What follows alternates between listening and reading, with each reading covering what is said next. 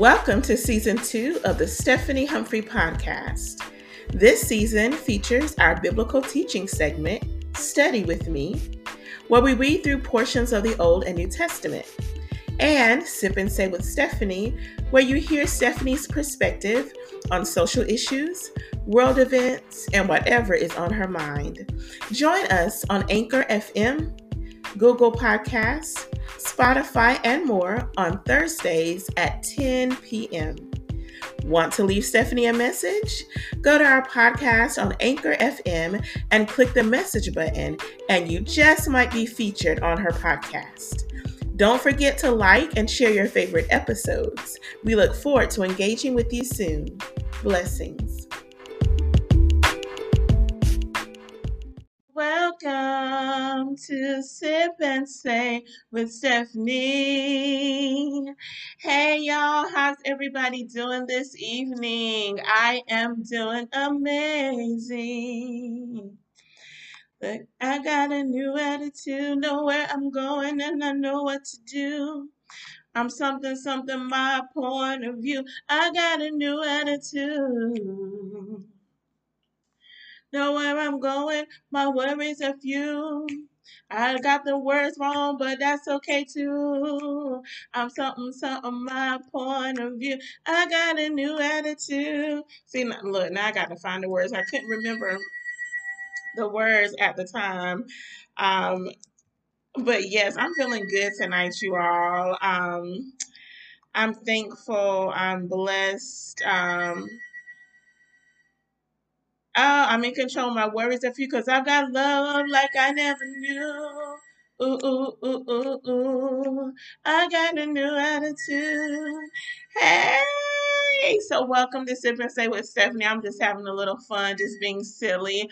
One of the classes that I took this week from my wellness class talked about um, playfulness and so we had to, um, we listened to the video, got the teaching, and then we had to talk about how we were going to be playful this week. And I was like, you know, I feel like I'm already pretty playful. I like to sing, I like to dance around the house and things like that. But you know what? I'll be able to tell my fellow uh, wellness colleagues that I was playful on my YouTube channel tonight, um, Sip and Say with Stephanie. So I'm really excited to be with you tonight. I am feeling really good tonight. Um, you know, it's Thursday, so y'all know what I'm gonna say my how I'm feeling. But um, other than my body, I feel really good. I had a I've had a really great work week this week. I got a lot of things done. I feel like I was I was first, especially the first two days, I was like doing a little bit here, doing a little bit there. Um, but it's all come together. Today it all came together. My little bit here, my little bit there on Monday and Tuesday came together a little bit yesterday and fully came together today. So I have to wrap up a few things for tomorrow. The Lord bless me to live to see it. But I am so ready. Hallelujah. Ready for another uh, wonderful weekend. We have a really great celebration happening this weekend, and I'm really excited. Um, about it and it's a surprise and so i'm really excited about it. And i have a, a gift that i'm going to be given and i haven't purchased it yet but i know what it is. I have to actually go pick it up. And um uh so yeah so that's how i'm feeling. Really looking forward to the weekend and um I'm looking at the wind. I wish I would have put my windows up before I started sipping say with Stephanie so I can tap into some of this cool um, breeze that I'm seeing happening outside. I think it's raining as well. It was raining on my way home today, and thankfully it was no storm. It was just rain. And I, you know, the weather uh, lady that I listen to in the mornings when I do turn on the news, she did say there could be rain. Um, you know, on your uh, evening commute or afternoon commute home. And so traffic was great. Like everybody was was cool, smooth going on through. So it was really good, and I'm thankful for that. Um, but you know, that's me. How are y'all doing? How are you doing mentally? How are you doing spiritually? How are you doing physically? How are you doing emotionally? I hey Aunt Wanda, how are you? I see her tears, so Aunt Faye might be feeling, you know, she's got she's got her tears emoji in the YouTube chat. So chat it up with me. Let me know how you're doing. Let me know how you're feeling. You can add it to the comment section later. If you're on my podcast, you can come to YouTube. If you like the Stephanie Humphrey channel, leave me a message and let me know how you're doing mentally, spiritually, emotionally, physically. Let me know how you're doing. Right now, I'm full because I had an opportunity to eat dinner before the show tonight what y'all have for dinner? I had turkey burgers with um I cut me some purple onions, some purple onions and some tomatoes. So that was I had a bunless. I had it so I had to get my knife and fork out, put my um had my turkey bun, I mean my turkey burger, put my onion on top, and then I put my tomato on top, and I was slicing it up and dipping it in my um some mustard and um and I had some potato wedges. I put some potato wedges in the air fryer, so that's what I had. I'm gonna have an apple for snack. I have I've had two bananas already today, so I'll have an apple for snack, and I have some hummus in the refrigerator that I might have a little bit later if I get hungry. But I'm definitely gonna have an apple before I um go to bed tonight potentially if i get hungry you know. Um so yeah so oh I, I, I pray that you're feeling better aunt faye. I have my look i have my what oprah winfrey calls an ugly cry last week. Um but uh, but you know all is well this week. I might have another one next next next month who knows? Because sometimes you know different life situations hit us at different times and in different ways. And so we never know how world situations, how life happenings, how family events, you know, different things that, that occur in our world, both personally and maybe just out in our community or out in our state or, you know, just in the world. We never know how that's going to affect us. You know, I was thinking about, I mentioned, you know, the death of Queen Elizabeth uh, like two weeks ago, the um, Thursday it happened. I was, uh, we were doing Bible study that night. And so, of course, you know, after she passed away, I was listening to some broadcasts and reading a little bit about and listening to some of the individuals that were under her rule talk about the colonization that happened, you know, under her rule. And I even heard a person say, this was on the radio, that um, she should have already died. Like she lived too long, she should have been dead. You know, just thinking about the oppression that happened under her rule and the colonization that happened in African countries under her rule. I haven't done an in depth study about it, so just keeping, you know, my conversation general about it. But we all have a right to our own opinion. We really do. Um, I I would have to dive into do some research about the history of the colonies and the territories that she ruled over and see um, when the colonization happened. You know, and there were some people in Africa that were talking about when this happened, how some of them lost family members fighting to prevent colonization from happening in their country. And, and so I'd have to do a little bit more research for myself because, again, I listened to the testimonies, I heard some reports about it, but have not done an in depth study. And so, um, and so that it is important for us to note that because that is that's history that's part of what happened under her rule and how it has affected you know uh, african people and other people long term um, i was looking at her longevity like she lived to be 96 years old I feel like that's amazing. The longevity of her life is amazing because so many of us do not live to be 50 or 60 or 75 and she lived to be 96. I believe that God graced her to live that long. Um, I'm not saying that God blessed her at, as she colonized people, as she oppressed people. I'm not saying that at all. Um, but she was blessed with longevity, with long life and um and i appreciate that i really appreciate anybody who god blesses with long life like when i was um reading about and hearing about and learning about the um black wall street in tulsa um and uh, two other survivors. There were three survivors. Two of them were over 100, I think, at that time in either 2020 or 2021. One was like, I think maybe 105, one was 102. It was a sister and a brother. The sister was older than the brother, and she remembers more of what happened.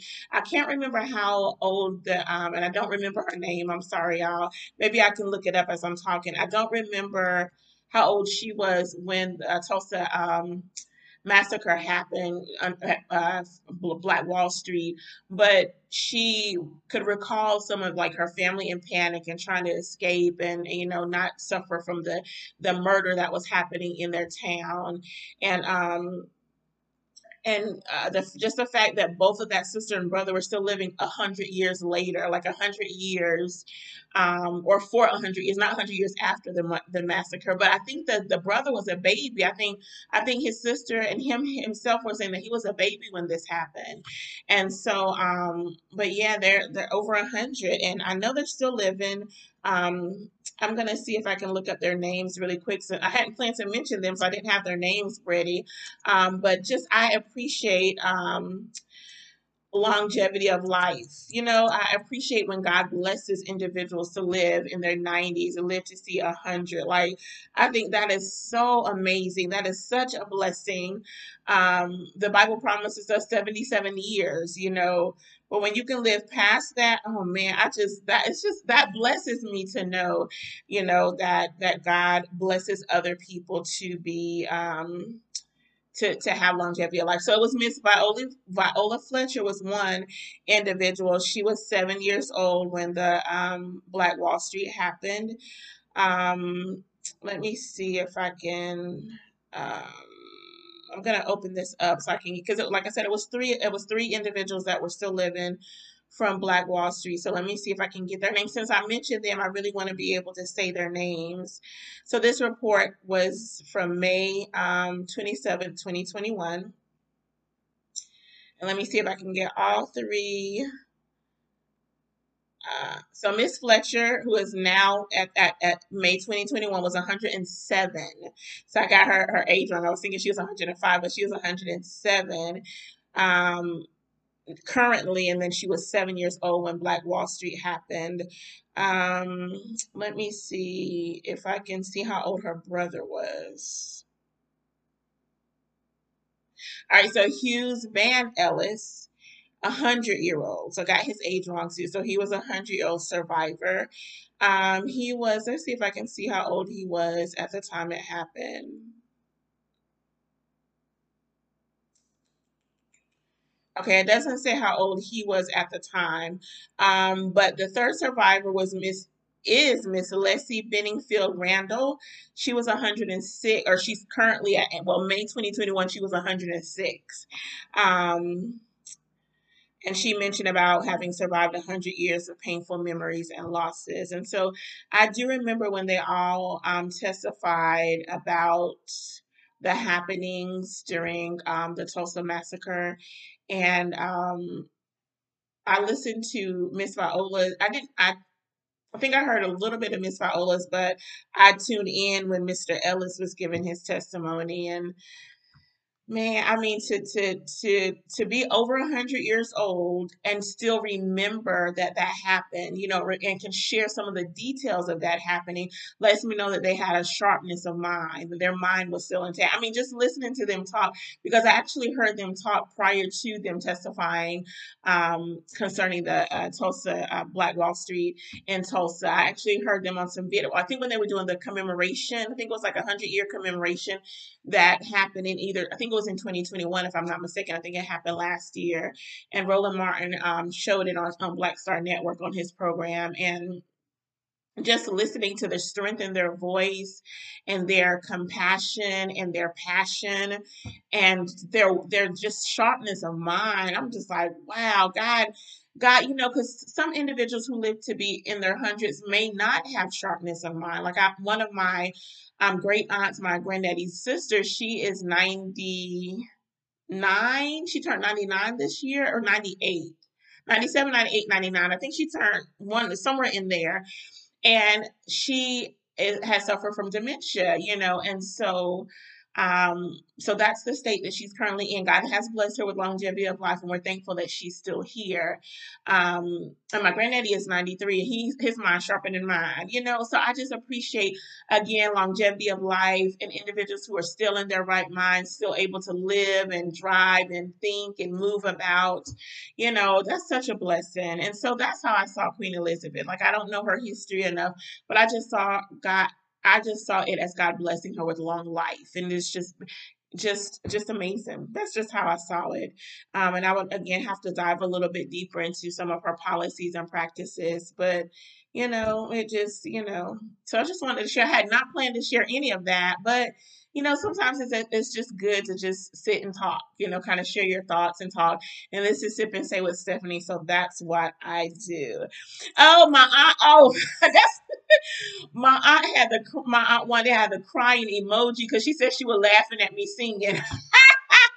look, look, don't even know the words. I'm, I'm, gonna make up my own words. I got the tune. Them. I'm make up my own words if I miss the words.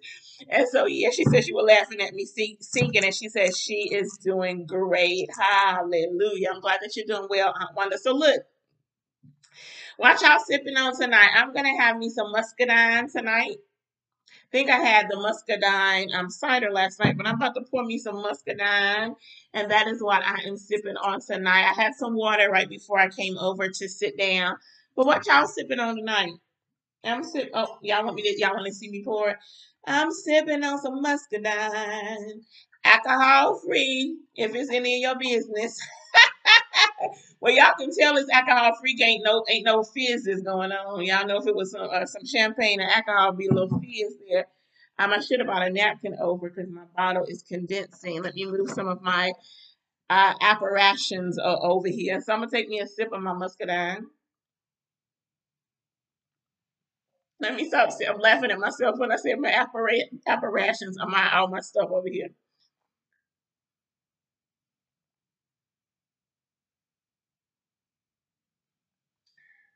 Muscadine is good.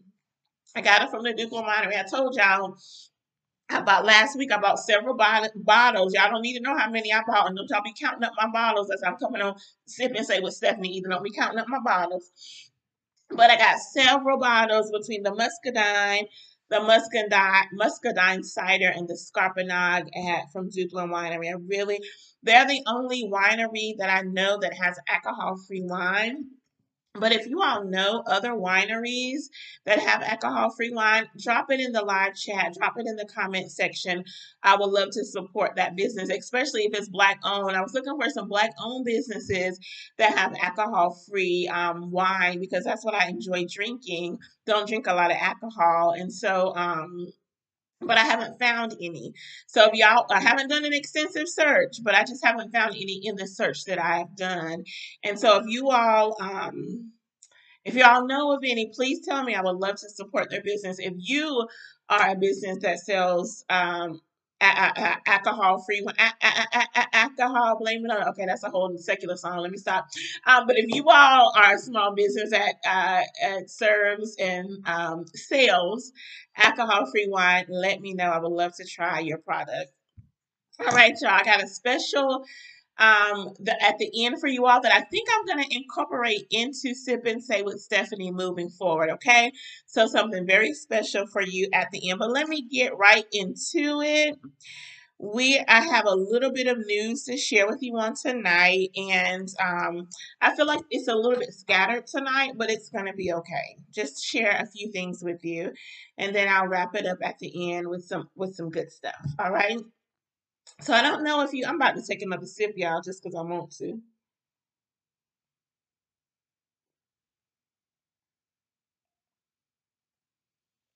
All right, y'all. So if you all, um, all of us remember, um, the afternoon was what May 25th, I believe it was, um, when George Floyd was killed. And I just have a just yeah, May 25th, 2020. I have a, a small update for you about that. So we already know that Derek Chauvin is serving 2020 22 and a half years currently in prison for the death of George Floyd. He was convicted of um let me make sure I get it right.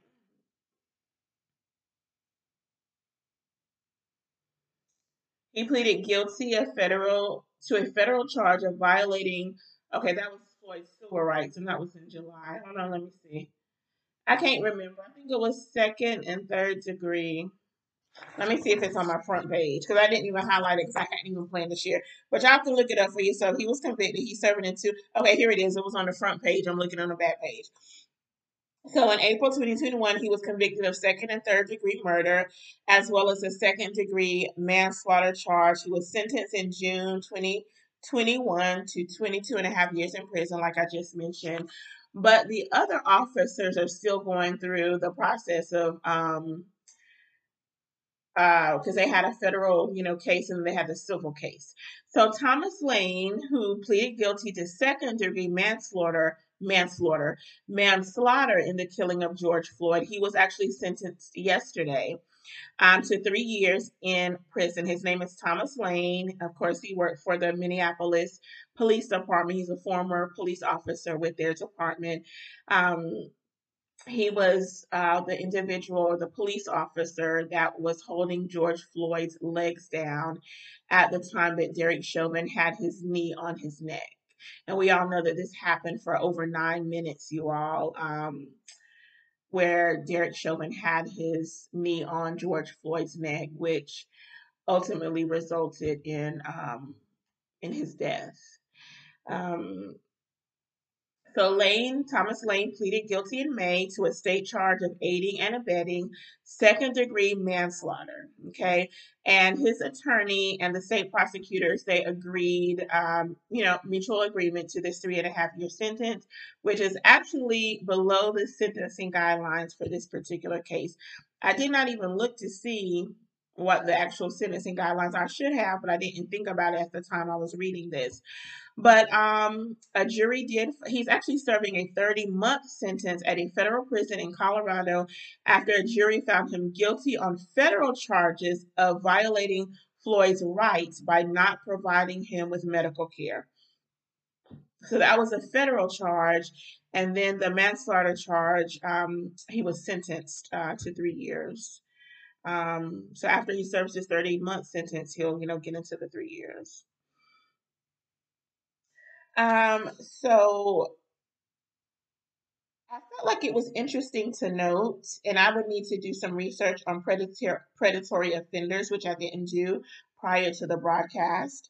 But it is possible, um, if required by law, that Thomas Lane will have to register as a predatory offender. And actually, Derek Chauvin had to register for it. So Lane, Thomas Lane was was trying to get an understanding of if Derek Chauvin was or has to register with this predatory um as a predatory offender like why do i have to because our charges you know are a little bit different um so his lawyer said he was going to look into it so let me just see what the predatory offender is because like i said i didn't look it up um prior to this so this particular uh, a predatory offender is characterized by a person who hunts for his or her victim. That's interesting. Um, and they use like an example of like a sex offender who like kind of you know hunts for their predator and you know commits a sexual act against them. Um, so I think that's interesting. Um, but if required by law, he would have to do it. But again, his lawyer is looking into it. But he wasn't happy about that, and he, he shared a few, you know, things as to why he wasn't happy about that. Y'all can look it up for yourself because I can't say them kind of words.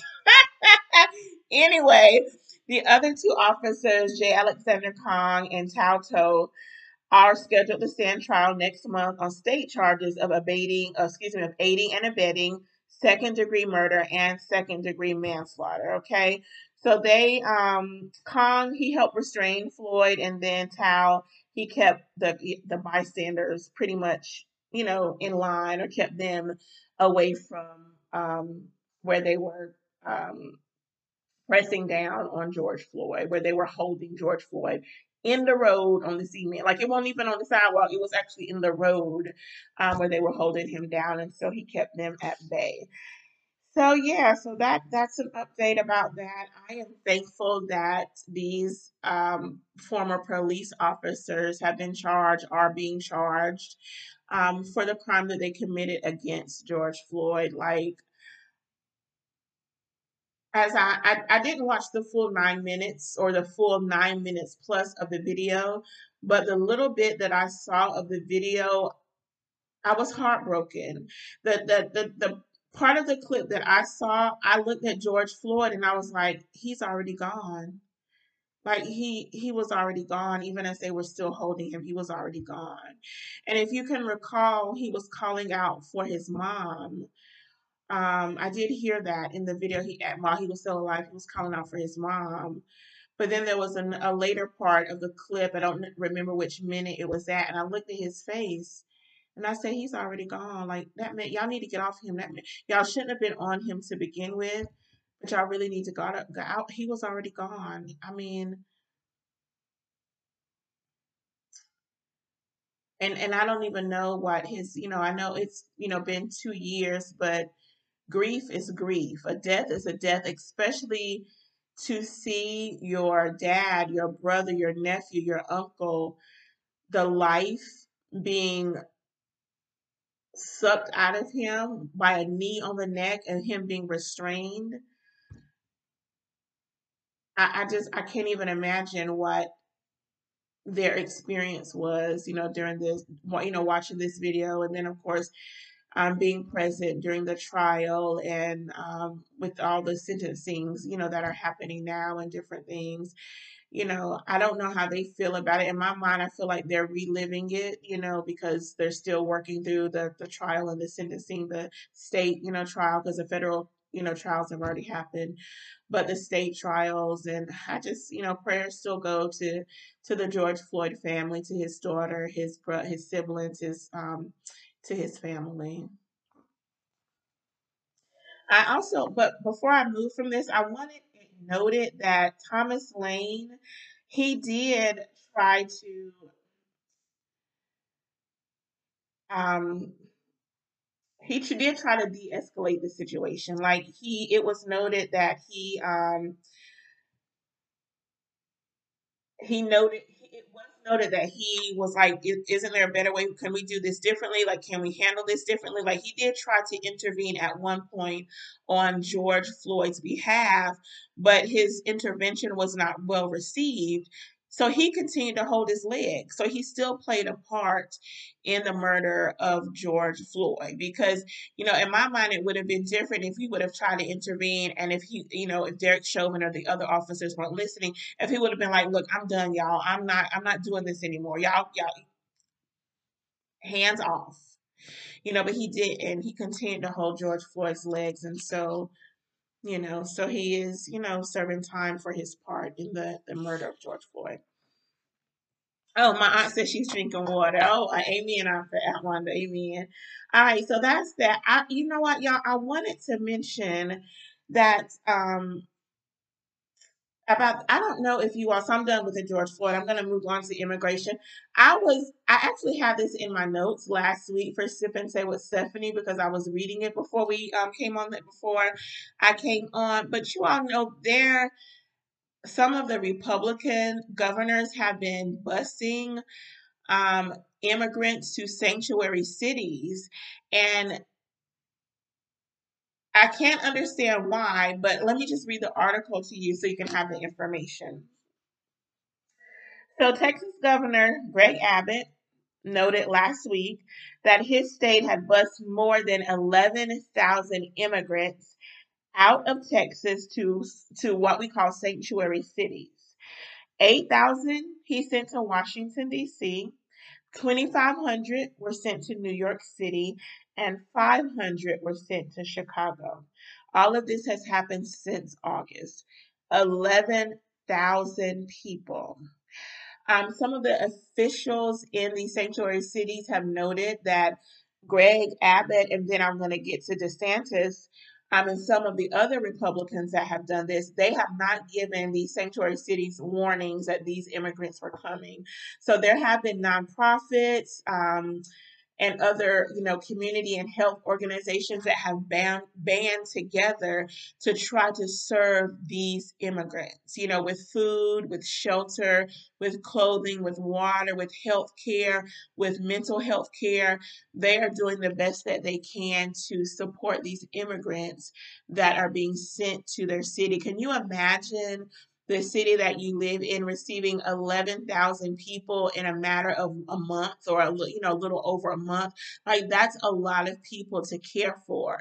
And I really appreciate the churches and the nonprofits and the other community organizations that are helping the government officials in these cities um, take care of the immigrants that are coming. Some of the uh, uh, um, officials of the actual organizations, they've noted like they're like busting at the seams, like their resources are being stretched because so many people are coming. And again, sometimes they don't have a warning that these individuals are coming. And so Greg Abbott has done that. Um, also, last week, Florida Governor DeSantis, Ron DeSantis, he chartered two planes, y'all. I don't know where he got the money from. I guess it was tax payers money because I'm sure he didn't take out take it out of his pocket. But I feel I feel like he used taxpayer money. I don't know if he did, but however he paid for it, he chartered two planes carrying 50 immigrants and he dropped them off at Martha's Vineyard in Massachusetts. Also on Thursday, last Thursday on the 15th, two buses were dropped off in DC near the home of Vice President Kamala Harris um, at her or near her resident at, residence at the U.S. Naval Observatory. And the reason why the, the reason why the governors are dropping these immigrants off in the sanctuary cities, or not dropping them off, but busing them, and in, in DeSantis' case, sending a plane, is because they're protesting um, Joe Biden's immigration uh, laws or immigration act. And I'm going to tell you about the immigration act in just a minute. But they're protesting because they feel like Joe Biden, President Joe Biden, should have secured the border more so they so that these immigrants could not cross over into our country. And I'm like I said, I'm going to get to the Immigration Act in just a minute. I I don't know what it. I've never lived in another country besides the United States of America. And this is the only, well, I've thought about living in other countries, but this is a country I've always lived in. I don't know what it takes for an individual to decide I'm leaving the country that I was born in or raised in or lived in for however many years, and I'm going to go to a whole new country. Oftentimes, these immigrants, when they come, they only have the clothes on their back. You know, some of them may have like a handful of things that they brought with them, but oftentimes they don't have much coming in. You know, sometimes they don't even have, you know, um, resources or money or anything. They're just coming hoping to what I'm assuming hoping to, you know, to seek a better life for themselves and their family. And so I don't know what it takes for an individual to decide I'm crossing the border or I'm going to another country, not knowing what's going to greet me when I'm there, not knowing what's going to happen. I'm just going to go. And so we know that there's there's been an, a crisis, if you will, at the border with individuals crossing the border, usually in Texas with the um, um, the Mexico uh, and Texas line crossing. Um, and I mean, I don't, I don't, I don't know. Like, I don't know the, the answer or the solution to to immigration. I don't know the answer or the solution to individuals crossing the border and coming into the United States of America. Um, I know that we do have, like I said, we do have immigration laws and um, guidelines to help these individuals become citizens. But from what I can remember in researching it a while ago, it's a process. Like it's not an easy process, and sometimes it can be a long process. And even in talking to individuals who have uh, Latino, Latina, and Latinx individuals who their parents have gained citizenship or another family member have gained citizenship or and actually talking to adults who have gained citizenship, it was not easy for them. It was a, it was a long, grueling process in some respects, and excuse me. And so, um, I think it's just an ongoing problem that we'll have to continue to deal with. Like I don't I don't know, like I said, I don't know what would cause a person to leave their country to come to another country. I don't know what the conditions were in their country or in their community that would cause them to come over. But 11,000, that's a lot. Like, that's a lot of individuals coming into our um, country. especially, you know, because somebody has to pay for them to be here for them to get the supplies and the resources and the the health care mental health care that they need. And I was reading in the article where one of the um organ the community organizations they are helping these immigrants secure like cash paying jobs because obviously they're coming they don't they haven't like registered for a social security number or um, they don't have citizenship. So, you know, there's paperwork to do that so they can legally work here. So they're helping them get some cash jobs, which y'all know we got, there's jobs out there available for anybody who wants to work. And so, so this particular organization is helping these, or some of these individuals get, you know, um, a job so that they can, you know, start working towards their citizenship and then, you know, hopefully become a productive member of the United States of America and hopefully even an American citizen. All right. So I just wanted to mention that because I feel bad. I, I, I was looking at the lines and watching a few of the videos. This was actually last week when I was watching this and reading about it. And then I read about it some more today. But some of the individuals that come over y'all they're beaten. Like they're abused. Some of the women have have reported rape being raped. And so again i don't know what it takes to come over not knowing what is waiting for you or you know and so um and I was also reading that some of the individuals, whatever clothes that they wore, they have been wearing those clothes, clothes for days or weeks, or in some case, a month or so. And so I, I just, my heart goes out to them because again, I'm thinking, I don't know because I've never, I haven't talked to any of them, but I'm thinking they've come to, to our country to seek better opportunities for themselves and for their families. And then, you know, um, so my heart goes out to them. My heart goes out to the cities that are working tirelessly to make sure that these immigrants are taken care of.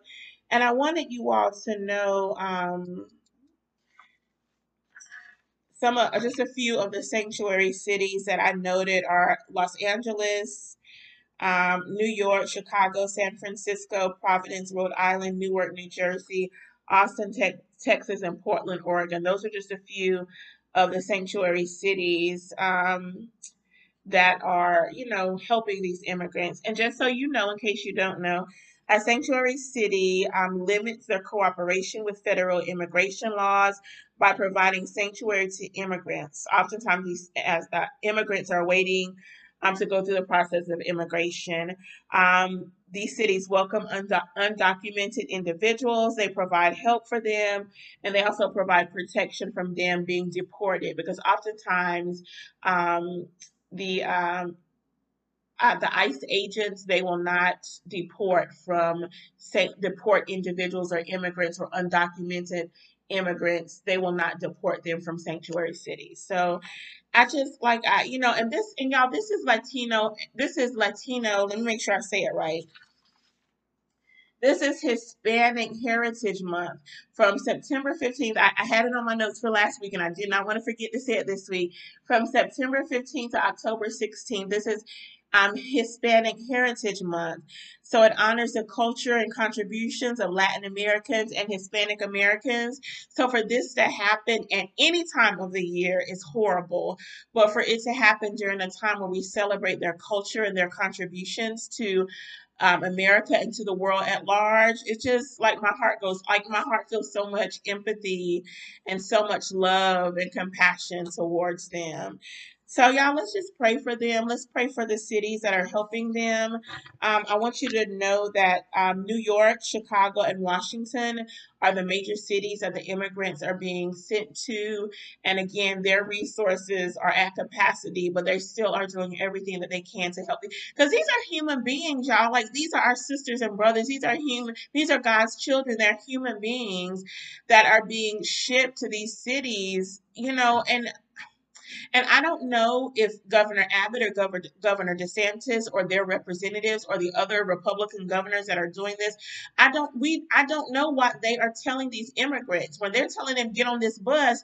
I don't know if they're saying we sent we're sending you to Chicago because they have jobs waiting for you, or we're sending you to New York because they have shelter for you. Like we don't know what they're being told. The article didn't say what the governors or what their representatives are saying to these individuals that they're shipping to cities, but I mean, they're human beings. Like they, you know, deserve respect. And and I don't know. I just feel like they're being mistreated in the way that they're being shipped to other cities. Now, once they get to the cities, the cities are really helping them. Like Chicago, um, New York, Washington D.C., and the other cities, they are helping these citizens as best they can with the resources that they have. But again, my heart it really just goes out to them. Um, and and and it was noted that a lot uh, uh, oftentimes like i mentioned before they're coming with absolutely nothing like they're they're you know they they need some help you know um yeah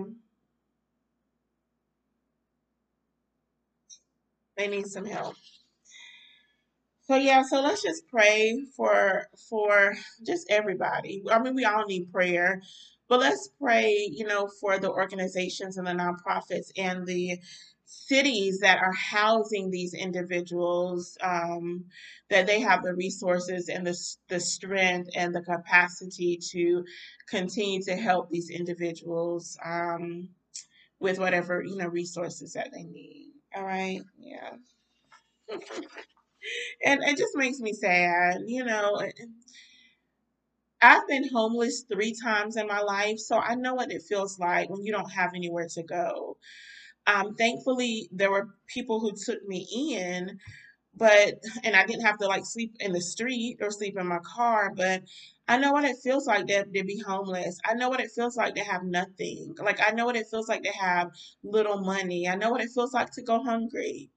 You know, I know what that feels like, and so my compassion for them is great because I under I I don't understand what it what it takes to leave another country, but to have nothing and to have uncertainty in your life and don't really know if you're going to eat the next day or eat the next meal or whatever. I know what that feels like. So so my heart of compassion is is towards them. Um yeah. So y'all um yeah, I'm gonna stop there with that. You know, we just we, okay, and I I I I I I'm reading that the Republican governors are protesting. You know, Biden's immigration law. I did say I was going to get into it, but I think I took the window down. So what I'll do is instead of getting into the immigration law, I will put the link for you to see it for yourself because um uh ta ta ta ta ta. Let me pull it up. Um so on i can't remember what day. Let me see if i can open it up.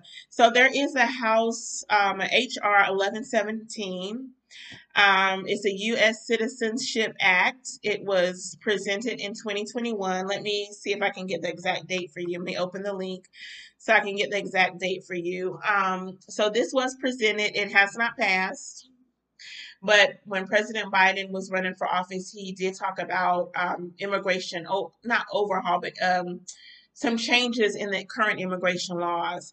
So this HR 1117 was meant to address it, you all, and it is long. Um, I will put the link, as a matter of fact, I'm going to put the link in the chat in case you want to read it. And I'll also add it to the description after. Um, so in case you know you want to read it for yourself. Um, but it's it's extensive, like it's it, it's very detailed. Um, again, it has not passed. Um, it was submitted on uh, February 18, 2021. So about a, a year, a little over a year after President Biden. I mean, not a year, a month. Who I've said a year, a month um, after he was sworn into office. And it addresses the DREAM Act. It addresses agricultural workers, the American Promise Act, um, visas, you know, strategy for engagement in Central America. Like it addresses several, several things um, like the Central American Refugee Program, the Central American Minors Program. Like it addresses a lot. And you all, I as as an educator and then as a special needs educator, I had quite a few Black children in my classroom as well as Latina uh, Latinx children in my classroom. And I also worked with a um, nonprofit organization where um, we we work with first generation college students. They were actually middle school and high school students who would become first generation college students, and so I taught a lot of Latinx um, students, and we got I got an opportunity to talk to them about their home country or their you know their they were born in America but their family's home country and how some of their family members are undocumented and how some of the struggles that they dealt with in their country some of the struggles that they have dealt with here as a young Latinx person. And so I'm thankful for that experience because it was a few years I got to know them and sit with them and talk with them and just hear their passion and hear their heart for making change you know in their community. And so I really again, my heart goes out to my Latinx sisters and brothers. All right, so I'm going to end there um, with the, with immigration. I added the link to the chat if you want to go back and read even some of the highlights of the U.S. Citizenship um, Act HR 1177. Then you can do that. All right, I'm going to take another sip.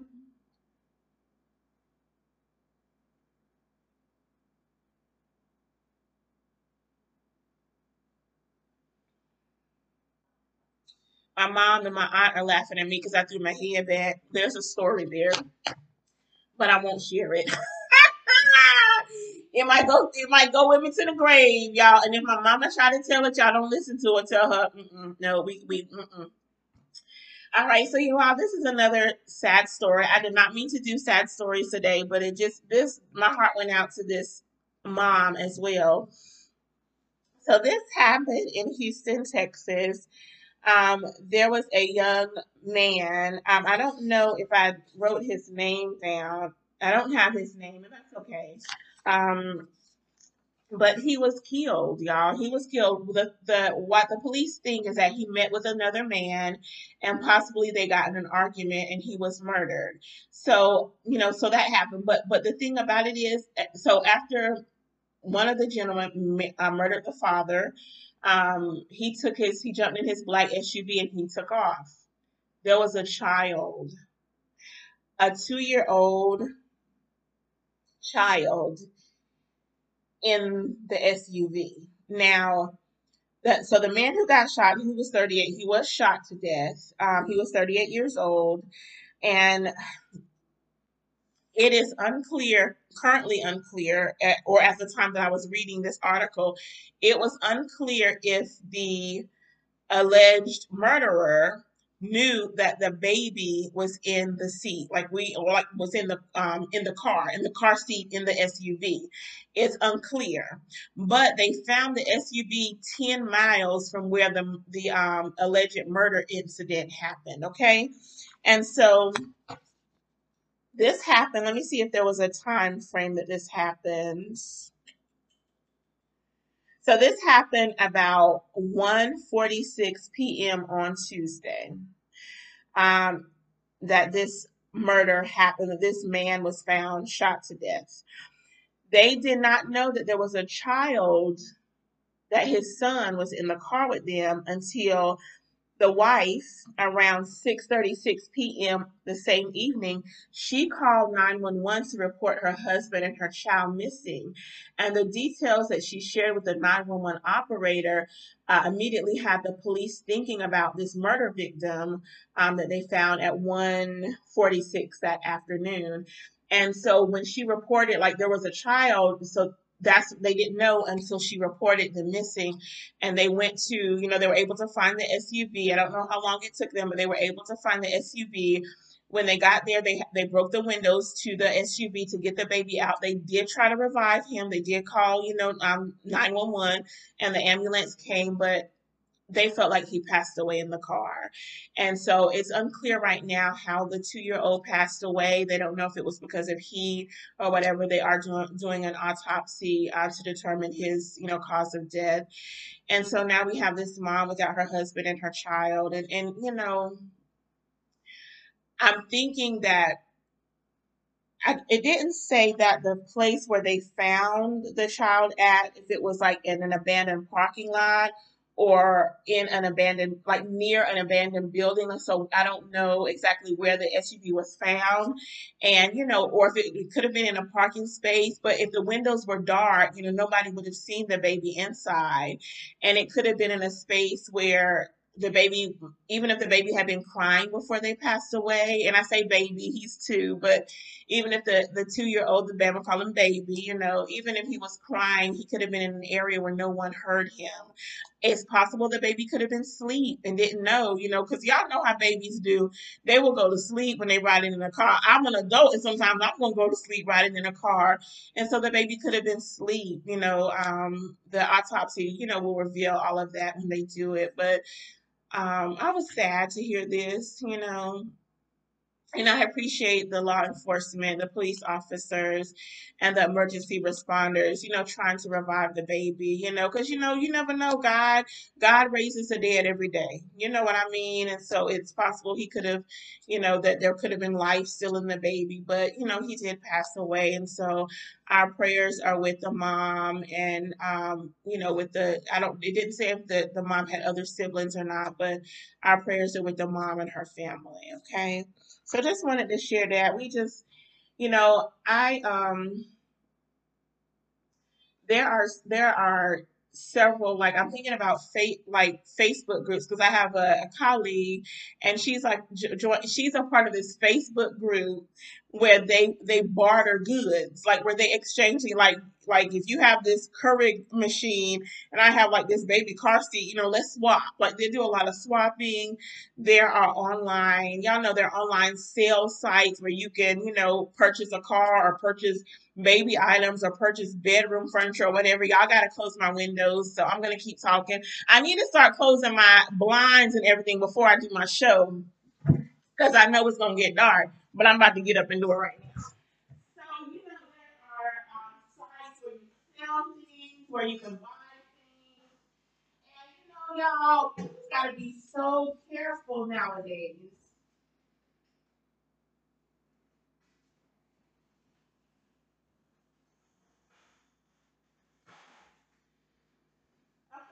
To to start making sure. So the first thing I do when I get home is throw off my shoes. Usually wash my hands. Clothes go flying, so I can put some some uh, house clothes on, and I'm opening the windows and blinds because I love natural light. And I it, I thought about it today. Um, I'm a, I'm gonna pour me some more uh, muscadine. I thought about it tonight. I was like, you know what? I really need to close my blinds before sip and say because I know it's gonna get dark. Y'all, I didn't do it.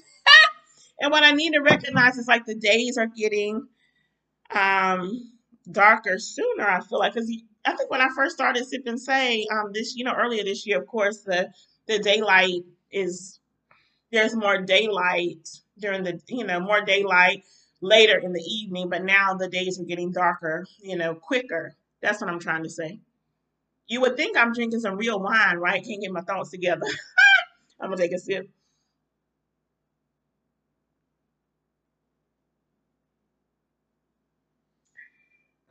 but it's alcohol free. but anyway, so so I was saying, um, there are so many sites where people are selling things and where people buy things because a lot of times you can get some really good stuff for cheap. I only did it one time about five or six years ago, and it was on a job. It was for my job. I was assistant director of an early learning center in Raleigh, and this lady was selling, like, y'all, she had a bundle of toys for a little bit of money. And so I told the director, I was like, I really like, like check this out. What you think about this? And she was like, okay, cool, let's get it. And the lady actually brought all the toys that she had to the center. And so we were all there. We received it. The toys were in great condition. We were able. There were two centers at the time, so we were able to share, you know, the toys between the two centers, and that worked out very well. That's the only time I have ever met anybody as it relates to like an online selling or anything like that because it could be good you can get some really great stuff for a great deal but it can also be dangerous you know and we don't know like the article just says they felt they think the two men were meeting for what for whatever purpose. We don't know you know. And the suspect is still at large so we you know whether they hopefully they'll catch him and maybe they can get some more details about um, what the exchange was between these two men. But currently you know the police they don't know. Um, and possibly the wife can offer some insight because maybe he told him, you know, I'm going, I'm meeting this guy first to buy a new car or something like that or whatever. And so maybe the wife can shed some insight on that. But you just we just have to be very careful, you all, when we're when it comes to meeting people. Even online dating, like I do know people. There are two people that I know. Um, one is a friend of mine. One is a colleague at a school that I used to work at. They found love online. Like they did online dating. They're both married. You know, I know my friend is happily married. You know, her husband, I, you know, he's cool and he's cool. I, I, yeah, I really like him. He's real cool. Um, my colleague, I, we had her wedding, you know, um, not, I'm about to say wedding reception, but her wedding shower at the school. And so I don't know how she's doing, you know, because I haven't taught her. We were not, you know, close colleagues. We were just like a hey and a bye type of a colleague. And so I don't know how she's doing, but I do know that there are people who who who find love on dating sites and it's you know the intentions are pure and the intentions are good and marriages have happened. And then you know we've heard stories you all where a person meets someone online and it turns out deadly like it it, or, or it, i should say it ends deadly. So let's just be careful we know when we're meeting people we don't know where um you know it's, it's so if you can it's okay to do you know do do some research you know find out who this person is it's okay to do that. Um if you're going to meet with them i would just suggest meet in a public place um, where there's a lot of people um meet in the day um and not at night be mindful of your surroundings. Like check out the car, but like is he is he by himself or is she by themselves? Or they got two, three, four, five, six, seven, eight, ten people in the car. Like, you know, just just be careful. Be discerning, be prayerful, be careful. So again, my, my heart look like, you know, this is the baby, you know. Oh. So okay. All right, I'm gonna move on from that. Have y'all heard about this TikTok? So I don't have TikTok. I'm in the Stone Ages. I'm in the Stone Ages and I'm proud to be. Have y'all heard about this TikTok challenge? So I was on, what was I doing? I was on YouTube doing something. I who knows, looking at some videos, whatever I was doing.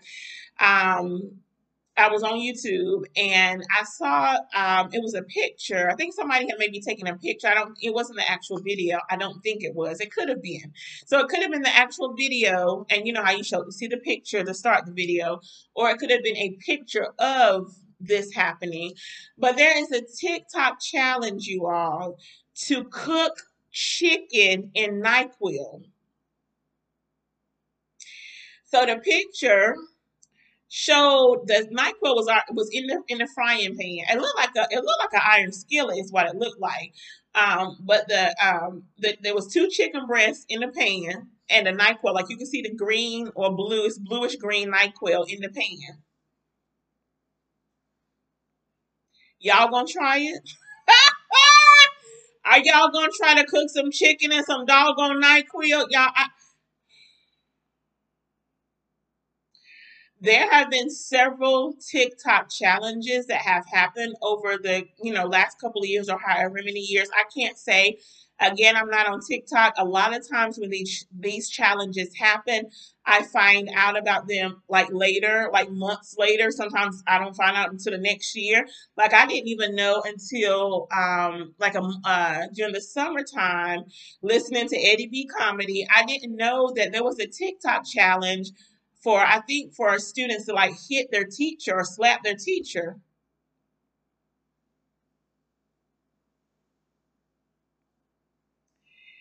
I don't know if any any of the because uh, you know TikTok appeals to a younger demographics like preteens, teenagers, and there's there are some adults that are on TikTok too, you know. But I know it appeals to the younger generation, and so I don't know if any of the teens or preteens or the kids tried this with their teachers. All I can say is I'm glad I wasn't in the classroom. Well, my kids were pre my pre-K kids, and I don't, you know, they they wouldn't be interested in in TikTok anyway. I don't think. But like for like middle school, older elementary school, high school students, I don't know if any of them ever tried it, but Lord, let me tell you, me and Jesus on the main line, I'm gonna have to tell them what I want. So um, there have been other um, I'm trying to think. I, I was reading about a recent challenge. I think I reported it on Sip and Say. I don't remember what it was, but some of the ch- TikTok challenges have caused death. Like it has caused death, and I don't. I don't know why these young people do these things that are dangerous. I don't know if it's because of they they find it thrilling. It or or if it's because they don't have nothing else to do why not? It looks like I'll be okay. Um I don't know. I don't know what the appeal is. Like I really don't. I'm sitting here thinking about well, what did we do when I was younger? Like what what was the things that that appeal to us? I, I don't know. Drinking, like drinking appeal to us, you know. Um, I mean partying, like going to parties, that that appeal to us. Um, of course, we're you know still in a pandemic, even though we're at the tail end. So I don't know how many schools because we went to the school parties, and our community had parties at the uh, at the armory. They had parties for the young people, and you know, me and my cousin have we have we. I think we only went to. I feel like I went to two. Me and her may have went to one together. I know we went to one together, but I feel like I've gone to more than just the one. And then there was this other place that my mom took us when we were younger. It was like a, some kind of youth dance party that we went to. And so those are the things that I felt like appealed to us. I don't remember us doing anything crazy outside of that Ouija board I was telling y'all about last week. Y'all, I had it wrong. I was not in high school when that Ouija board bought out. I was, I think I was in seventh grade, if I'm not mistaken, because it was a young girl who lived in a trailer park up from my grandparents' house and then up from where my great aunt stayed, close to my great aunt's house. And so we had the, I think it was her birthday party. We had it at her, you know, we had a sleepover at her house. And I think I was in seventh grade then. It wasn't high school, if I'm not mistaken. So that appealed to her. That didn't appeal to me. But, you know, I don't know. And we did the bloody, the, what was it, y'all? The Bloody Mary, not Bloody Mary, that's a drink. It was like um, some type of, a, I guess I could call it a challenge. Y'all remember the movie Carrie that came out? Um, I watched it years ago, and then they've had a recent Carrie, but it was something about like she was killing all the high school her high school chums at the prom. And so there was some kind of challenge, I guess I can call it, going out about you stand in the dark in the and you know you're facing the mirror and you're supposed to call Carrie or something like that. I can't remember because it's been so long ago. And yes, I tried to do it. Stupid, still, still, stupid. Trying to do it, trying to figure out what it was. Anyway, like those are some of the things I guess that appealed to us when we were younger. But like NyQuil, if you heat, like I was reading it. Um, let me read it, y'all. If you boil medication, it can make it more concentrated and change its properties. It could literally make you sick to do something like this. And so the FDA, they did put out a statement, more a warning. And so this is partly part of what they said. Social media trends and peer pressure can be dangerous excuse me, let me say that again. Let me say how they how they spoke it. Social media trends and peer pressure can be a dangerous combination to your children and their friends, especially when involving misusing medications. One social media trend relying on peer pressure is online video clips of people misusing non prescription medications and encouraging viewers to do so too. These video challenges, which often target youths, can harm people and even cause death. Y'all, please do not do these TikTok challenges. I don't, again, I don't know why young people do it. I don't even know why the people who make these videos, I don't even know why they put them out. I don't know if they need to get views or get likes or they're trying to, you know, boost up their what their their channel because maybe it'll lead to monetization. Like I, don't know. I don't know why the challenges are put out there. I don't know why people do the challenge. But all I can say is, all I can say and encourage us to do is parents, grandparents, legal guardians, whoever is in charge of the children in the house, Pay attention to what your children are doing. Pay attention to what they are watching. Pay attention to their social media accounts. I know that there are some parents who have parental controls on their children's social media account and on their phone. Check plus plus to you. Kudos to you. Yes, do that. But there are some parents who like, well, I don't want to put parental controls. Like, I don't want to invade my child's privacy. Like, I don't want to invade their social media privacy or their phone privacy if I'm paying the bill, I'm going to invade all kinds of privacies that I want to invade. Let me tell you.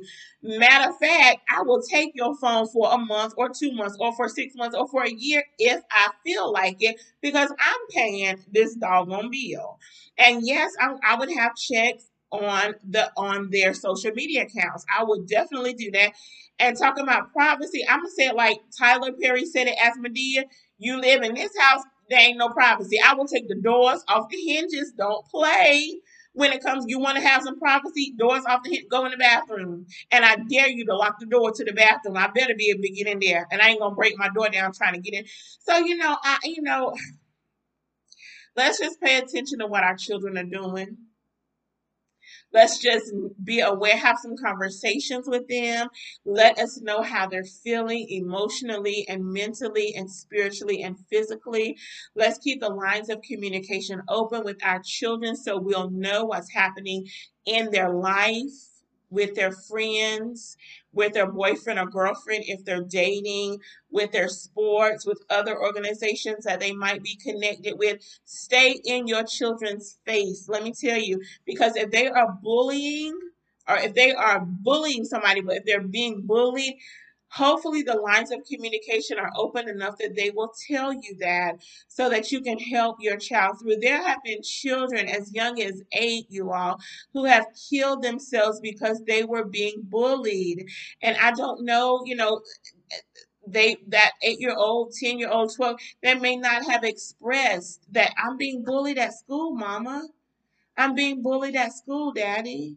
You know, they may didn't have the words or the full comprehension to express that this is happening to me and I'm hurt by it. I'm, I'm angry by it. I'm sad by it. They may didn't have the words or the understanding to navigate their feelings enough to express them. So let's y'all keep the line, or they could have been a child that their mama always said, go sit down somewhere. Don't come over here and talk to me. I'm tired. You know, keep the lines of communication open with your children. So if they are in trouble or when they get in trouble, you know, your children, they can come to you for help for support, for guidance, for love, for care for nurturing, and if correction is needed, for correction as well, you know? so, yeah, y'all, I don't know. About this NyQuil challenge, you know, um, I'm glad that the FDA did put out a statement to let you know young people and and adults know that this TikTok challenge is very unsafe and just so you know, um, the actual challenge was, uh, like I said already, it was encouraging people to cook chicken in NyQuil, NyQuil or another similar over the counter cough and cold medication before eating.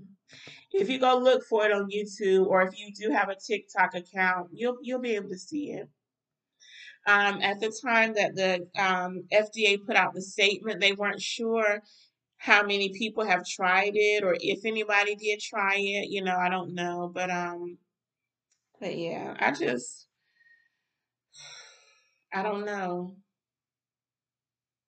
I don't know if people need attention or you know if it's attention seeking or what or what it is. I just I really don't know. Cuz again, I don't I don't know anything about TikTok except for it except that it's for videos. Like people do quick videos and things like that. Outside of that, I don't know much about, you know, TikTok, but um but anyway, my aunt, um, she's uh, mom said, I said, y'all gonna try it? Mom said no. She also said, I'm frying in oil. Amen. If I'm gonna cook some chicken, it's going in the slow cooker, in the air fryer, or it's going in a pan with some oil. Or I have boiled chicken before, like when I'm gonna make a pot pie. I will boil my chicken um, on the on the stove, and so that's about all I'm doing with some chicken. Or if it's freshly, you know, if it's already like pre cooked, like I've got some chicken strips in the um, refrigerator because I made some salads. Y'all, I made some salads. Y'all, I might have to get one of my salads and show y'all. But I made some salads. I'll talk about that in a minute. But anyway, that's how or I'm, you know, I brought that up to say I'm gonna chop the chicken and put it in a salad. Like we ain't putting no kind of medications or anything like that in the food. Like no, no, no my mom mentioned there's not enough quality time spent with patient with um with parents. So the parents and the children don't spend enough quality time together. Um children think they are invincible. They do. Um attracts attention. Yeah all of the activities on these social media sites is attracted to the flesh Foolishness is bound in the heart of a child. The Bible does say that. Um, and my mom also noted that children need positive training, they need discipline, and they need love. I totally agree. And my mom also noted that the destruction of our children before they before they live. So I'm thinking the destruction of our children before they, you know, live into adulthood and, you know, are able to live their lives. So y'all, whew, let's just pray. Pray for the children in your family, y'all. Just if you have um, children, you know, pray for them and with them. Grant your grandchildren, your nieces and your nephews, your little cousins. Let's just pray for the children in our family. Because there is a lot of peer peer pressure out there. I do remember experiencing peer pressure when I was in middle school and high school. Our my high school and middle school was a combination. It was seventh grade to twelfth grade um, at that time, and so I do remember some pressure. I didn't re- I I didn't get a lot of peer pressure, but I did have some peer pressure um, when I was in middle school and high school. Um, the peer pressure that I succumbed to was drink. Like I, I never got drunk. Like never, ever, ever, ever, never have I ever been drunk. But I would take sips of alcohol. And since we're all adults now and not in school, there was, there may or may not have been alcohol brought to the school and drank at the school. Maybe, maybe not. So I did take some sips. Like never drank. I, I, I probably never even drank like a half of a glass. Like they were, you know. Anywho, I'm too old to get in trouble for it. I'm over 21 now. But but but we did like that's the peer pressure that I succumbed to. Um there was peer pressure to curse. Like I, I don't I don't curse. Like I do not curse in conversation. Um so there was like pressure from one of my friends when I was in, I think sixth sixth grade to curse. And I was like, why like why you want me to curse so bad? You know, like what's the appeal? Like what is it? And so she said, Well, just say this. I'm like, No, I'm not gonna say it. And I eventually said like one word. And she was like, Yes, Stephanie cursed. I don't know why it was such a big deal. Um, I don't even know what the word was. It wasn't a harsh curse word but I don't know what it was, but I do remember saying it. And she was like, she was like so excited that I said a curse word, and I was just like, okay, I'm glad to have made you happy. So that wasn't, you know, I didn't have a lot going on as far as peer pressure. Yeah. So anywho, just know what your kids doing, know what's going on. I yes, okay, I'm gonna stop right there. Let me keep moving before I get into some more trouble. So I really wanted to mention because it's 7:49. I'm actually moving rather quickly, I feel like, but I just wanted to mention this, you all, for those of you who don't know that the Jackson water crisis is still happening. Like, uh, I mean, everybody on the face of the of the planet. I was about to say earth and planet together. Everybody on the face of the earth, everybody on the planet needs clean drinking water. Needs clean water to bathe, needs clean water to wash your hands, needs clean water to wash your clothes. Like we all need clean water and clean, you know, washing water, clothes and body, and then clean drinking water to stay hydrated and to nurture our bodies. In August of this, in August of this year, there was historic flooding in Mississippi and it damaged their it damaged a major water pump excuse me let me say it right a major pump at the O.B. Curtis water plant and that is the main water treatment facility in jackson mississippi um, as a result it left about 150000 mississippians without drinkable water. I don't know if you saw any of the videos, but I did not mean to watch a video, but I think I was um, watching a news broadcast, um, probably was Roland Martin, and um, he was talking about it on his show, like when it happened. And one of the whoever they were interviewing, like I think they were just showing a video as he was talking, and one of the Mississippians turned on the water, and it was brown water coming out of the faucet. It is important for us to note that Mississippi, Jackson, Mississippi, has mostly Black residents. There are, according to the census, there were um, there are 82.5% Black Mississippians in Jackson and 16.2% white Mississippians in Jackson.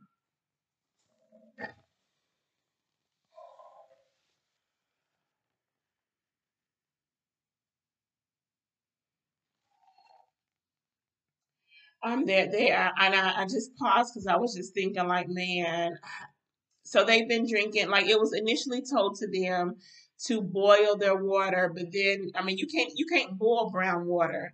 So they eventually started passing out water bottles to the citizens in Jackson. There were some churches and other community organizations, you know, supporting this effort to get bottled water into the hands of the people in Jackson. Um, their uh, mayor, Mr. Lumumba, I don't want to mess up his first name, Chokwe, maybe um, Lumumba, Lumumba, um, he noted that um, he feels like the crisis um, attribute the what attributed to the crisis was staffing shortages, system issues, and multiple equipment failures. And this is a quote from him when he was on ABC News Prime. Um, he shared, This is due to decades, decades, and decades of possibly 30 years or more of deferred maintenance, a lack of capital improvements made to the system, a lack of a human capital, and a workforce plan that accounted for the challenges that our water treatment facility suffers from. All right. And so it is important to note that over the last 40 years, Jackson has become a result of white flight. And that's when white people start moving out of neighborhoods um, to go to other people because it's starting to get too black for them. And so, with these white families that have moved out of Jackson, the taxes that they were paying went with them, you know.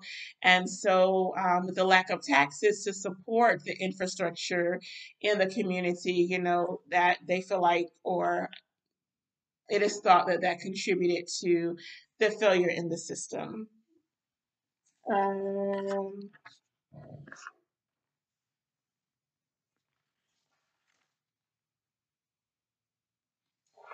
I also wanted I want to note that there have been millions of dollars that have already been poured into Jackson, Mississippi to support them.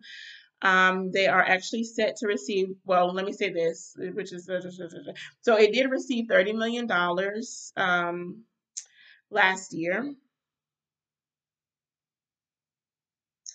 They're set to receive $26 million in the state uh, in state revolving funds this year and they have noted um, 13 million is currently being spent to help you know this water crisis that they're having in Jackson. So apparently like the mayor said this has been going on for a lot longer than this particular water plant system failing during the flooding.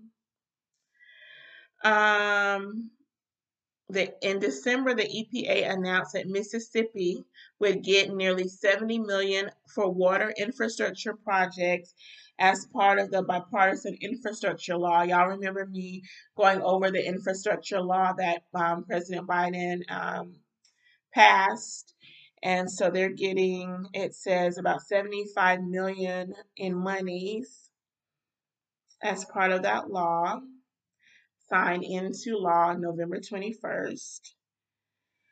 Um, also, in the next five years, Mississippi, uh, Jackson, or Mississippi, rather, the state, is expected to receive $400 million through this infrastructure law. That's a lot of money. I don't remember how much money, I think was in the billions. Maybe it was 1.2 billion or somewhere around in there was given to support states with the infrastructure law. And so I'm hoping that Jackson and, you know, Mississippi and Jackson and the other cities in Mississippi that need it, that they will use the money wisely to support the systems and infrastructures in their state so that this won't happen again. Hopefully, this will not happen again. I also want to note that Jackson runs its own water. This article notes Jackson runs its own water, making it harder to fix the system because not enough taxes are being collected due to shifting demographics, that white flight. Um, and so, you know, you got to have taxes to do things that are needed in the community and your state. So, and of course, you can read more about this on your own about this water crisis. Um, they uh, like who who said this? Um,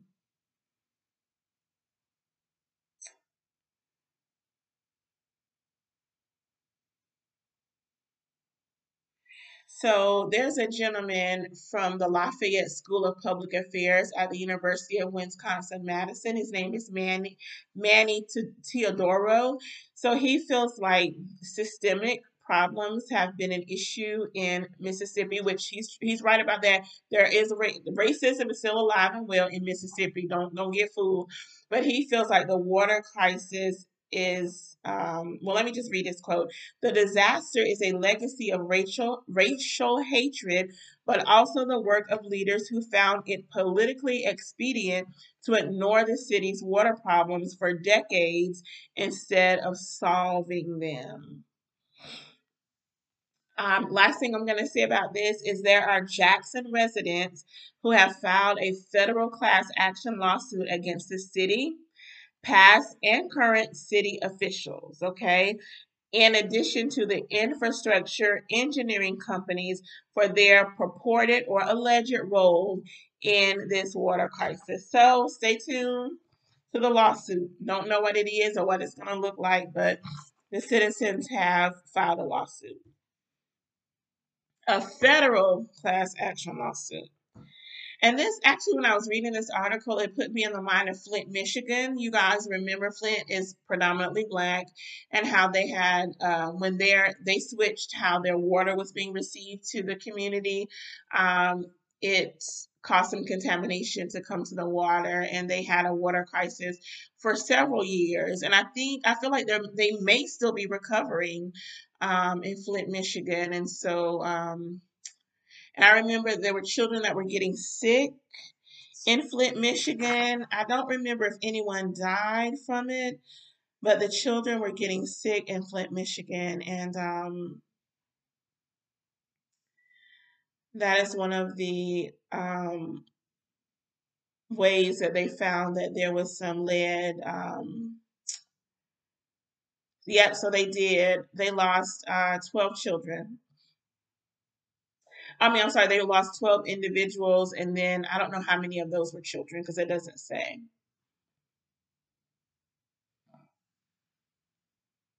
So the children ingested the lead. I do remember them talking about that, but it doesn't state how many, you know, individuals passed away. But um, so anyway, the Jackson water crisis reminded me of Flint, Michigan. Both of them in predominantly black areas.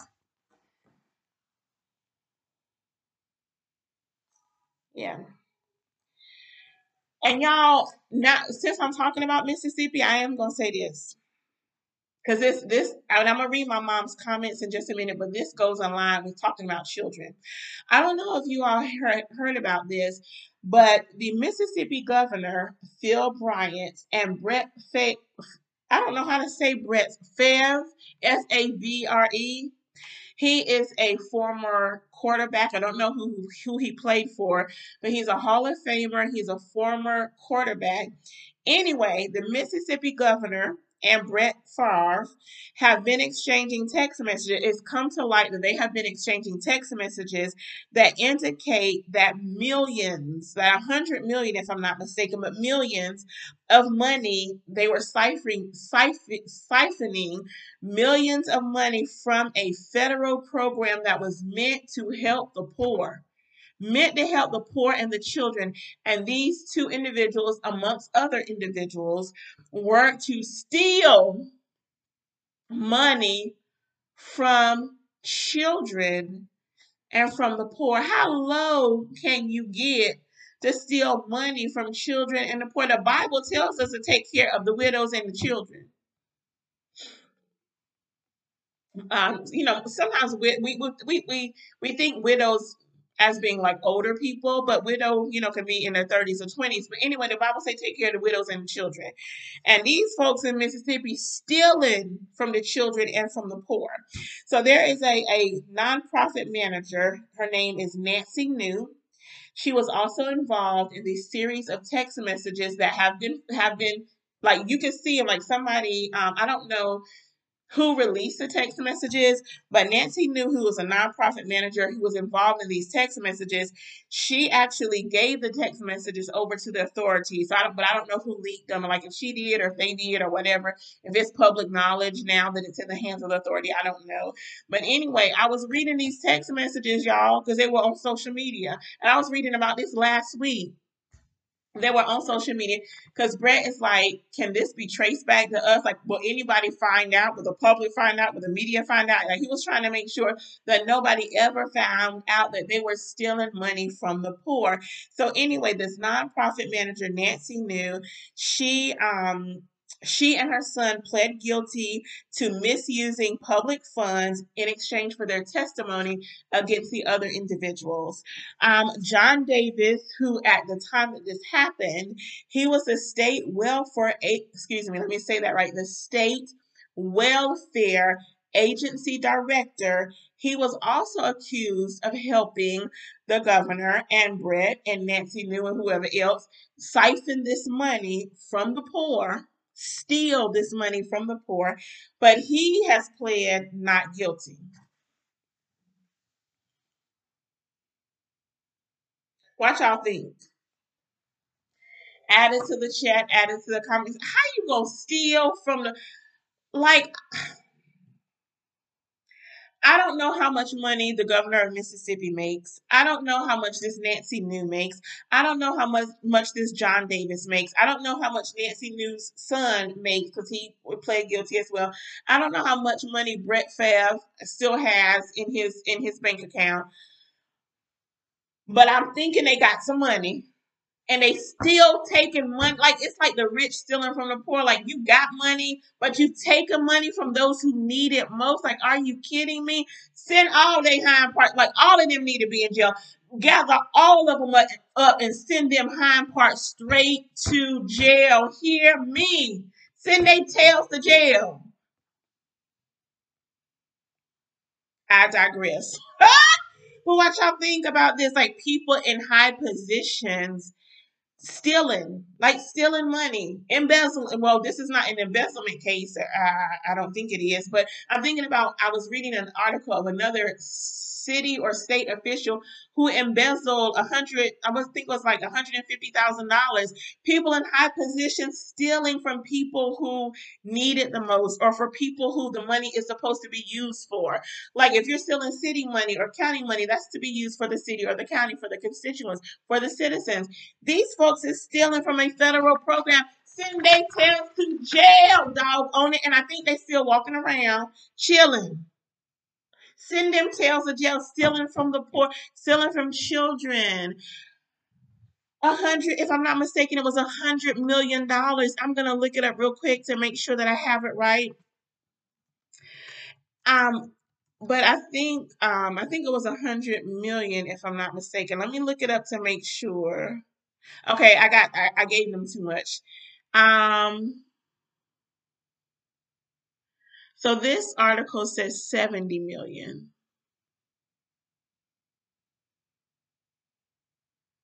He got about 8 million for himself. So we'll say about 70 million. That's still a lot of money to be taken from if it's a if it was 1 million, it's still too much money to take from from money that is supposed to use to support the citizens in your state to help them. I don't know what the money was for. I don't know if it was for community programs, after school programs, food programs. I don't know what the money was for specifically, but for whatever it was for, it was sent to be used for children and for the poor. 70 million. I got my figure wrong, and y'all might see another figure somewhere. So it, it was millions. I'm just say I'm gonna just say it for it was millions.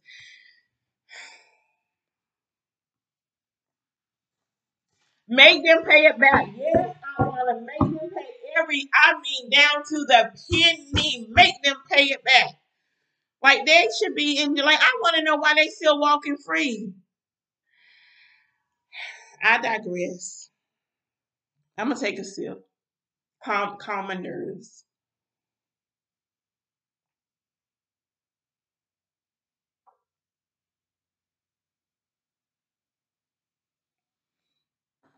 And I'm gonna say it. Most of the poor in Mississippi, I don't know this for sure. I don't know the statistics, but I'm thinking most of the poor in Mississippi are, are black people or they're black citizens. And of course, Mississippi still has some deep seated racism, even today in 2022. Don't care. Don't care about the people they're stealing from. Don't care about the people that will not have the resources that that money was sent to help them with.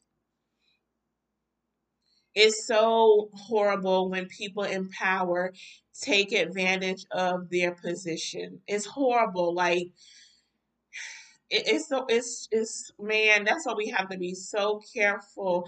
Yes, I'm about to talk about voting. That's why we have to be so careful who we vote into office at the local level, at the state level, at the federal level.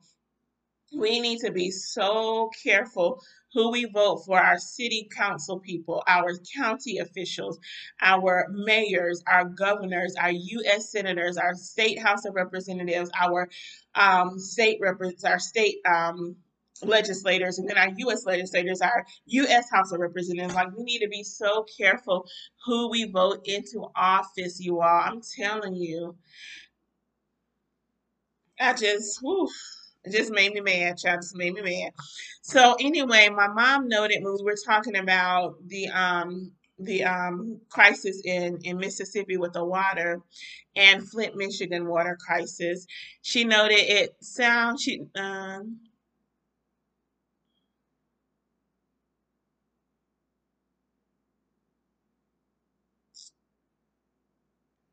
Oh, okay. I think mom noted this when I was just talking about the um um the the uh the them stealing the money from the poor. Anyway, mom noted it sounds like they are getting the money. How is it being allocated? And she also noted in the chat, do you think they are neglecting them to manipulate them during voting time? You know, I don't know. I, I think you're talking about the Mississippi and the people in Mississippi. I really don't know. Um, I mean, I can't say. I I I don't know. I hadn't really thought about that. So I don't know. I'll let you draw your own, you know, conclusion on that. What do y'all think about that? Um, my aunt Wanda noted some people don't need to be in charge of other people's money, and that's correct because that money comes from taxpayers. Any type of money that is poured into communities comes from taxpayers. That's why we have to be careful who we elect in our elect in uh, in office because like we're paying state taxes and we're paying federal taxes. Federal dollars is what's poured back into states so that states can pour that money back into communities. Communities as an edu- as an EC educator, I have a dual license as a regular education, excuse me, teacher and a an EC, a special needs education teacher. I have a dual license. I am paid by federal dollars. There is a federal program that supports education, and so that money is poured into my state and my county for my paycheck. It's federal dollars. I do get paid some county dollars as well, but most of my salary, if not all of it, comes from federal dollars. So my taxpayers are being siphoned in back to my paycheck or your paycheck or somebody else's paycheck. But that's how federal programs are funded. Like state programs are funded through state funds, local programs are funded through local fund funds, but also those state and local get federal dollars depending on what the program is. They get federal dollars poured into them. And so I agree. Some people should not be in charge of, of other people's money. Like there, I don't know, like the checks and balances. And so we got the we have the governor of Mississippi who is working with these other individuals to steal this money. I don't know what the checks and balances is for the governor. Like I'm thinking, you know, you got the lieutenant governor, you got other individuals at the state level. Like nobody is checking. Like you got the, the state treasurer. Like was the state treasurer of Mississippi not paying attention to how this money was being used? Or was the state treasurer in on it? It doesn't say that the state treasurer was in on it, so I don't want to put it out there like that. But like, where was the checks and balances for this money that was being taken? You know, I don't, I, I didn't do an extensive research, so I don't know if this money was being channeled through this nonprofit um, that that this young lady who pled guilty, she's involved in. I don't know like how the money was fund uh, funneled through Mississippi, but I agree there are people that should not be in charge of money because they uh, it's like uh, uh, uh, there is $70 million in front of me. I have access to $70 million of, of, of money that is not mine. It's going to take the Holy Ghost for me not I'm not gonna I'm not gonna steal nobody else's money, y'all. I, I won't do it. But I'm just saying for some uh, let me just say for some people, you're looking at that 70 million dollars flashing on the screen. For some people, it's gonna take the Holy Ghost to keep them from accessing that money into their personal funds. For me, the Holy Ghost would beat me up so bad. I, I, even if I thought about it, like the Holy Ghost would get the get the whip, like Jesus got the whip out with the money changers, the whip would come out, and I would be beat so bad I couldn't do it. But I don't want to anyway. Like I don't want to take anybody else's money. I'm I'm not an embezzler. That's just I've never done anything like that. I just because I don't want to deal with or have access to anybody else's money but mine. Like I have a team of individuals that I work with that um like that that, that I am responsible for making sure they get paid.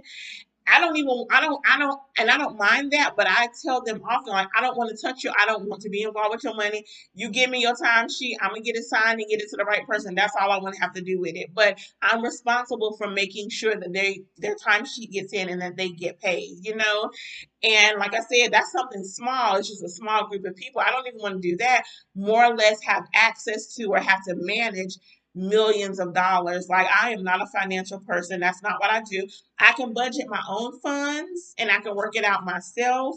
But you know, I, I just I, I know I don't want to. Like I I just don't want to. But anyway, hey creative hands, how you doing? But yeah, y'all, I just man, I so now what are the people gonna do? Like like like I don't know what happens, you all, when when think when when money is embezzled. Like I I've heard of like embezzlement cases where the individuals do have to pay the money back, like to a city or to a state or to an organization. In a situation like this where they took federal dollars, I don't know if there are other federal dollars to be poured in to make up for the federal dollars that were stolen until that money is paid back, if that is the expectation. Like I don't know if more money is going to be given to to this these to help these um, groups of people, these poor individuals, these children. I don't know if they do make these uh, the governor and um, Nancy New and her son and John Davis and Brett Favre, if they make them pay it back, like how are they gonna give them a time frame?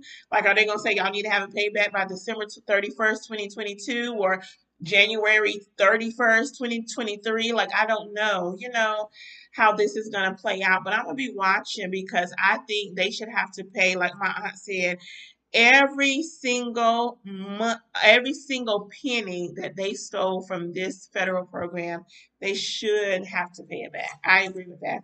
All right, y'all. I have two more. I have one more thing I want to say, and I'm done. I've already told you, y'all, it's Hispanic Heritage Month. So happy Hispanic Heritage Month to all my Latina, Latina, Latino, Latinx, uh, Mexican Americans, our Hispanic Americans, our Latino Americans, happy Hispanic Heritage Month to you again, September 15th through September 15th through October 15th. We are celebrating the contributions that they have made to America and to our world at large and the culture. We are celebrating their rich history and their rich culture. So, celebration to you, to my Hispanic and uh, Latino American uh, sisters and brothers. All right. So y'all, or how do they pay if they are in jail? At assets. They get to their assets, investments, stocks and bonds. If they got a house, to sell that house. Like they have ways to get to their money because their their assets can be frozen. Just like because I believe I, I don't know if they did or not, so I won't say. But yeah, they can freeze their assets and get their money and do what they need to do. I'm not saying that they will, but that is one way. If they are in jail, that's one way to get the money back to freeze their assets and to use that to pay um, back the money that they stole and they better get them quick because they might try to transfer that money, you know, somewhere somewhere else. I, I don't know, but that's one way to get it. So you know, I think I want to start doing this at the end. I'm gonna wrap up sip and say, but I think I want to start doing this at the end of every sip and say with Stephanie. Just leave you with something encouraging and something to lift your spirit and something for you to think about. So I started thinking about mental health and like mental health is I don't know if it is a major crisis as it once was, but I because I believe that people are starting to talk more and open up more and get therapy sessions lined up and attend therapy sessions and go to counselors and psychiatrists and psychologists. Like, I feel like people are more open to receive the help that they need as it relates to their mental health. But I want to encourage us, you know, if you have a loved one, if you are the loved one, if you have a loved one or a colleague or a coworker, someone that expresses their um, need for help because their mental capacity is low or they are suffering from depression or whatever the case may be, I want to share some tips with you to support them, okay? So I am getting these tips. I'm going to share the link with you right now. I am getting these tips. Remember, I, I talked to you maybe a couple of sip and says ago about the Black Women's Health Imperative. You all, if you if you can subscribe to their channel on YouTube, they have some amazing workshops as it relates to mental health, as it relates to women's health, in particular black women's health because it is a black woman's health imperative um, they have some amazing like um, video like videos resources workshops i went to their anniversary celebration last year they did it online and it was one of the best um, celebrations I've ever been to. I was introduced to like sound a sound bath. I'll try to find the sound bath link and add it to the description. Let me write it down and I was in like we did some yoga and I was introduced to a sound bath. I had never heard of a sound bath before, um, but it was it was a beautiful experience. Now some of, of the listeners might think that's a little odd. You know, once you see the video, you might think, uh, this ain't right, like this ain't spiritual, but it was a spiritual experience for me. And so I'll share it with you and you can decide if it's something that you want to do or not.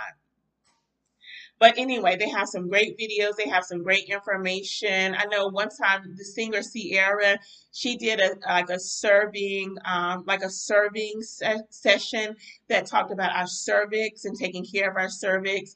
Like they they they have a program for individuals who might be like pre-diabetic to help you with your health and um, eating habits and things like that. Y'all, they just have some. It's a wonderful um, resource for Black women and for the Black community. So I encourage you to check out their website,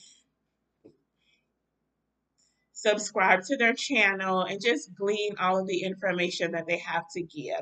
All right, so back to our mental health. This particular article is called I Gotcha. Mental Health, Your Friend and You. Again, this is not mine.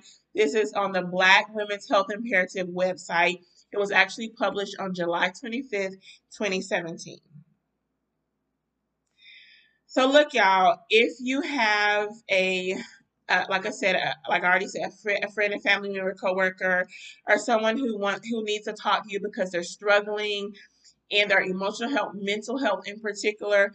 These are the things that you don't say. Okay, so don't say, "Girl, just calm down." Like, get it together, calm down. It's not that serious. Don't say that. Get over it. Don't say that.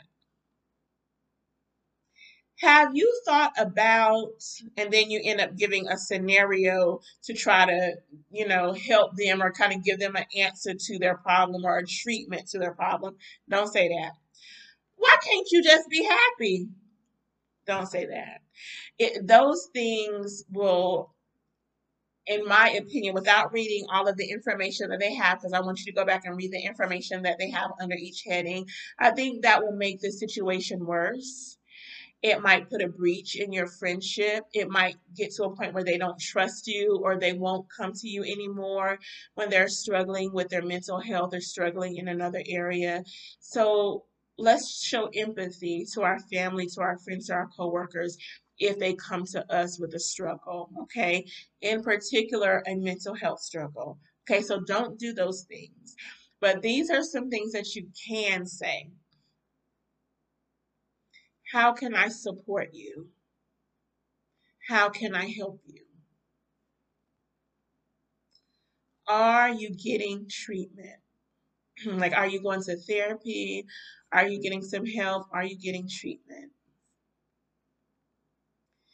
Do you need some space?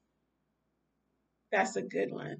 Because sometimes they're sharing their struggles with you and they just need some time to themselves. They need some time to think it through, to pray it through, to go to therapy, to work it through. So, do you need space? You go, girl. Like you got this. Like I'm with you. I'm I'm we gonna get through this together. Like you go, girl. Okay. Especially now, this particular part, you go, girl. It says, okay, you'll probably want to find more current, a more current way to say this because you know we used to say "you go, girl" back in the day. But when your girl has been working hard, let her know that you're proud of her. So if you have a girlfriend, a colleague, a coworker, a loved one who's been working hard, they started a new business They um, launched out a new product in their business. They got a promotion on their job. They got an elevation at church or in their ministry. They started a nonprofit. They wrote a book. Support them. Be like, you go, girl. Like, you bet girl, you doing the dang on thing, you know. You know, I was with, I was talking to a coworker today, and I know I'm not gonna say her name. I don't think she'll mind me sharing this, but she got a new car, and she had been without a car for about a week or so. Y'all, she got a luxury car, and it's nice. that thing is nice. So when we, she had, she had pulled she had driven into the parking lot, so I only saw half of the back because I can tell a car normally, but I thought it was a Mazda because of the way the symbol looked. Yeah, when she pulled that thing out and she went, we were talking under the shade tree, and somebody needed to get in, so she pulled out and moved over in the parking lot. And when I saw it came, you know, she was driving toward me because I was standing under the shade tree. I was like, girl, congratulate. Like I was celebrating her. I was so excited for her that she got this new car and this luxury car. I was like, you doing it, girl. Go ahead. And she was like, thank you, Stephanie. Thank you. And then she started expressing the negativity that she had received from other individuals about this new car. why we got to do that to each other? Like, why can't we just celebrate each other? Why can't we just say congratulations? Why can't we just say you did that, girl? Why can't we just say you go, girl? But she, there was some negativity that came at her, and I like my heart sunk a little bit for her because I could tell it affected her, you know. But I was like, girl, don't even worry about that. You doing this. I'm like, you got these leather seats. I'm like, girl, this is got you a sunroof. Like I was like pumping her up because I was genuinely excited for. I'm like, girl, like that is is a nice car. Like it's a used car, but whoever had that car, like they took care of man, they took care of that car. It is nice. And so I was telling like, girl, you doing better than I'm doing. Like I just, you know, I just the, it was a beautiful. And so, you know, she was like, thank you. Like she was like, thank you. Like I believe in lifting each other up. I believe in supporting each other. I believe in congratulating each other. Like I don't have any reason to tear anybody down. You know what I mean? And so, and I know I probably still have work to do in that area. But for my girl, I was really my colleague. I was very excited for her. And so I believe we should celebrate each other celebrate each other's strengths, celebrate when we're doing well, and when we're not doing so well, be that support. Be that support. Do you need some space? Are you getting treatment? How can I support you? How can I help you? Sometimes, you know, I, don't know if you all have seen the video, Fred Hammond's I Will Trust. If you have not seen that video, go to YouTube and look it up. It's I Will Trust. I will trust, trust in the name of the Lord. You know, so watch that video. In the video, I'm not going to tell you what happens, but there's support that's going on in this video and it is a beautiful video. Like i might go back and watch it tonight before i go to bed. And some and i and I, that video came to mind because sometimes when our girlfriends need support sometimes all they need us to do is just to sit with them just to sit with them. We don't have to say anything. We just sit with them. Sometimes we might hold their hand and sit with them Sometimes we might hug them and sit with them. Sometimes we might even hold them if they allow that and sit with them. But sometimes just the power of your presence can be enough to lift up your girlfriend or lift up your sister friend or lift up that loved one. Sometimes just your just being there you know, y'all know the song, Just Having You There, Having You There. And it's talking about God. Just having the power and presence of God in my life is such a blessing to me. And having the power and presence of people is such a blessing. When people show up for you, when you're struggling, when you're going through, it is such a powerful ministry, the power of presence. So, Again, let's support each other in our mental health, okay? All right, so I added the article to the chat. Read it at your leisure. And again, I think I want to end all of my broadcasts, my Sip and Say broadcasts, with something uplifting, something that will support us, some strategies that will help us, some tips that will help us. If you have an idea of something that you want me to talk about or strategies that you want to have, like about about eating healthy or fitness or the, the yoga practice that I'm doing, put it in the chat, add it to the comment section, and I will do some research and give you some strategies, strategies that I'll know, but I'll also get some strategies from licensed professionals who have trained for this and studied for this and have experience and education in this. But yeah, so just let me know if it's something that you want to hear about or you want me to talk about, and we'll hit it and sip and say. And I might even, maybe next year, I don't know if I'll do it before the end of this year. I have been thinking about maybe having, like, inviting people onto the show that are experts in a field or who have more education or more knowledge or more expertise in an area. So it's something that I've been thinking about. And so we'll see what happens. If the Lord blesses us to live in 2023, we are going to keep doing Sip and Say with Stephanie. So we'll see what the Lord says about it and see if I can go ahead and start lining up guests for next year if that's something that we're going to do. Okay?